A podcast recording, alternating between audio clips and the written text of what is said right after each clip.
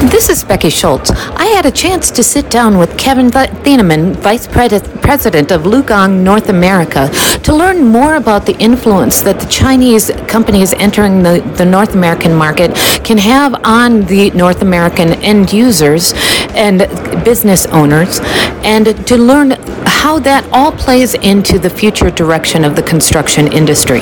Thank you for Kevin for joining me. I think there's a lot of misperception when a, a, company comes in from China into the North American market. Um, there's a misperception of what the potential impact is for um, customers in the U.S. and Canada and Mexico.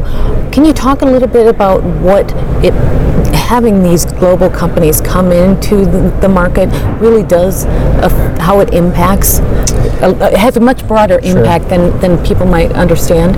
I, I think that's uh, that's a great question. I think the uh, to start with a little bit of history is in order. Um, first of all, looking at the outsized impact that China has on the industry. So I'd break it down into mobile cranes, uh, wheel loaders, and excavators. So China last year was 70% units of the mobile crane industry. Uh, China was 50% of the wheel loader industry in 2019. Okay. China was one third of the excavator industry opportunity uh, in 2019. So, as a result of that, uh, China is having an outsized impact in terms of um, pricing, in terms of component development, sure. just in terms of overall uh, competitive dynamics. Uh, and that obviously then washes outside the shores of, of China, and, and we see it, you know, a, around the world. And to me, it's it's a little bit like uh, what happened when Komatsu uh, went outside Japan. You know, there was great wealth created uh, for distributors in Europe and, and North America and other parts of the world. And uh-huh. I think that same opportunity uh, is on the cusp in, in North America. Turning to the to the customer side, I think what you see uh, for customers is a more competitive market. So, you know, today we're at World of Concrete. Um, we have been talking to customers. We just announced uh, the formation of a global core and aggregate team led by John Calder. Um, he's got a team of, of um, uh, about a dozen uh, industry experts that have over 250 years of, of uh, aggregate experience in this industry. Uh, speak 10 different languages, so they have been around the block. Uh, and what they hear from customers is they want more choice.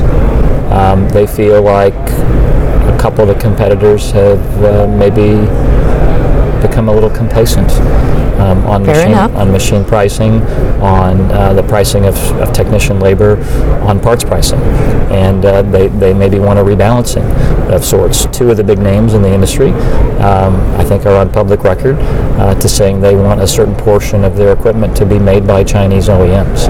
Um, that's a very um, a very clear signal that the market wants change. Right, right. So, how is a company like LiuGong working to affect that change? So, uh, I would say we're trying to put in the places to have um, a sustainable business. And by that I mean putting people in place that have industry experience and understand customers and understand the market. So, you know, we announced Graziano Castanelli joining our company last month. He's a 25 year veteran in used and rental. Oh. So he's our global director now for, for global rental and used. Right. Um, based in Singapore today. He'll move to Europe uh, later this year. Um, John, uh, 30 year uh, veteran, worked all over the world, as has Graziano. Um, these are people that can go um, talk to uh, the industry. Mm-hmm. They can go to job sites. They can they can do consulting. We were at John was at a site uh, two weeks ago, and the customer had a specific request. What they you know, we go ask what what is your problem? What what is okay. your, what what is your biggest problem? What's holding you back? And every customer has a different answer. And as an OEM, you have to first of all be able to ask that question, and then secondly, be able to connect the dots on okay, what can I do? Not, not, it might not be uh, the exact answer that the customer gives you. I'll give you a perfect example from, from mm-hmm. my experience. I was in uh, with a customer uh, about five months ago, uh, and he was complaining to me bitterly about LiuGong parts pricing. He said, okay. Your parts prices are too high. And so we went out and looked at his, his excavator and I, I asked him, you know, do you grease your machines? You're walking around the machine, uh, you know, kind of poking and prodding it about how they care for their machine. And then we got to the front of the machine and, and looking at the bucket, and he was explaining how often, very often, very frequent change of the of the tips, the ground engaging tools. Sure. They weren't ours. They were an Oh. aftermarket. And so I explained to him, I can save you money. Now, the price you pay for the GET you buy from me is going to be higher than the price you're paying today. Okay. But in the end, you're going to pay less because my teeth will last longer. Okay. You know, he switched. Right. He switched, Mm-hmm. and he's happy.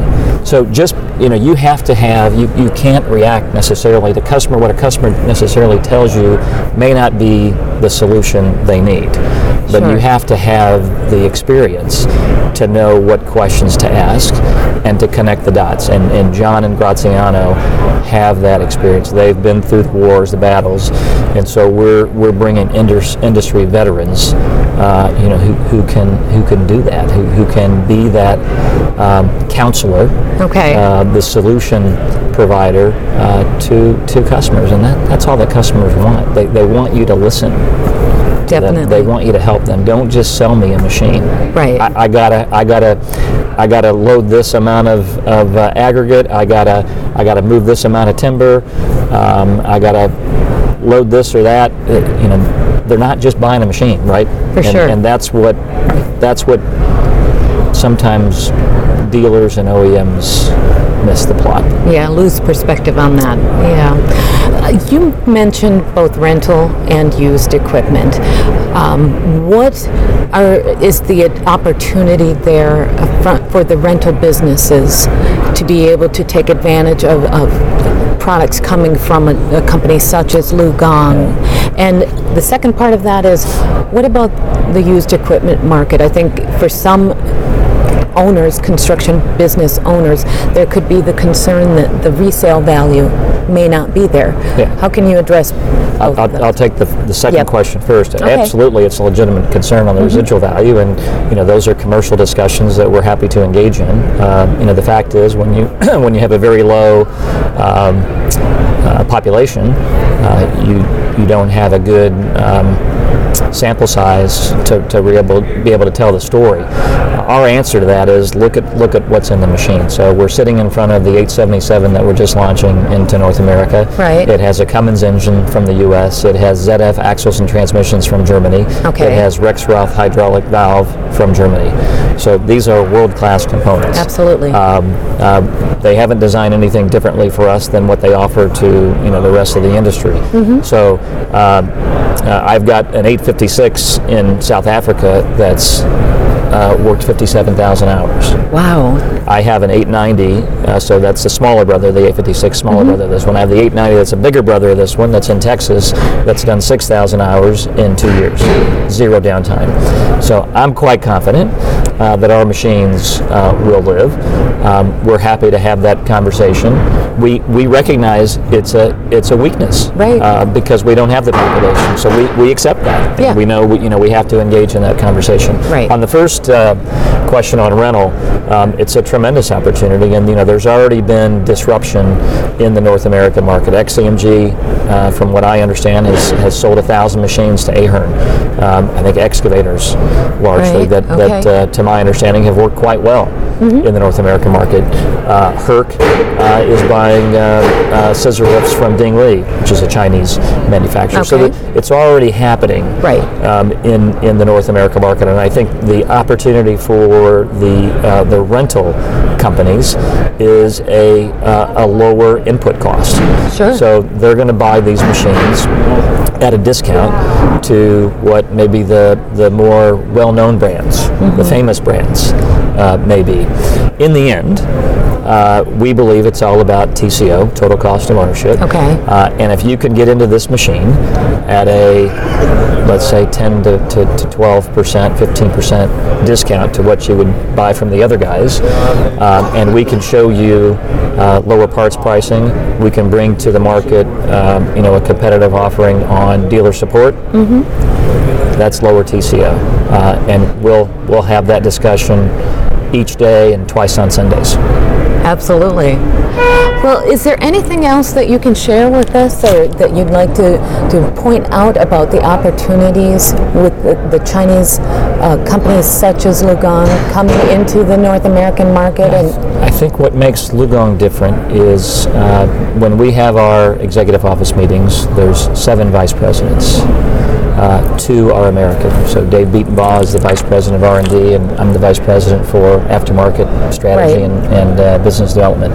So the discussions we have at the table are uh, obviously in English and in Chinese, uh, Sure. and are are not China-centric. They are global discussions. Okay. We're talking about these kinds of issues: the importance of uh, market segmentation, the importance of Europe and North America, the importance of dealer support, Mm-hmm. Right. the importance of parts fill rate, all the kinds of things that are important to the industry in, in North America. Um, we get it. Um, and I think that's uh, one thing that, that perhaps the industry doesn't fully appreciate today. For sure. Yeah. Well, Kevin, this has been a great discussion. I appreciate you taking some time with me, helping me to better understand what all of the, this means to to North American customers, really. And uh, I appreciate you giving us a few moments. Thanks for the opportunity.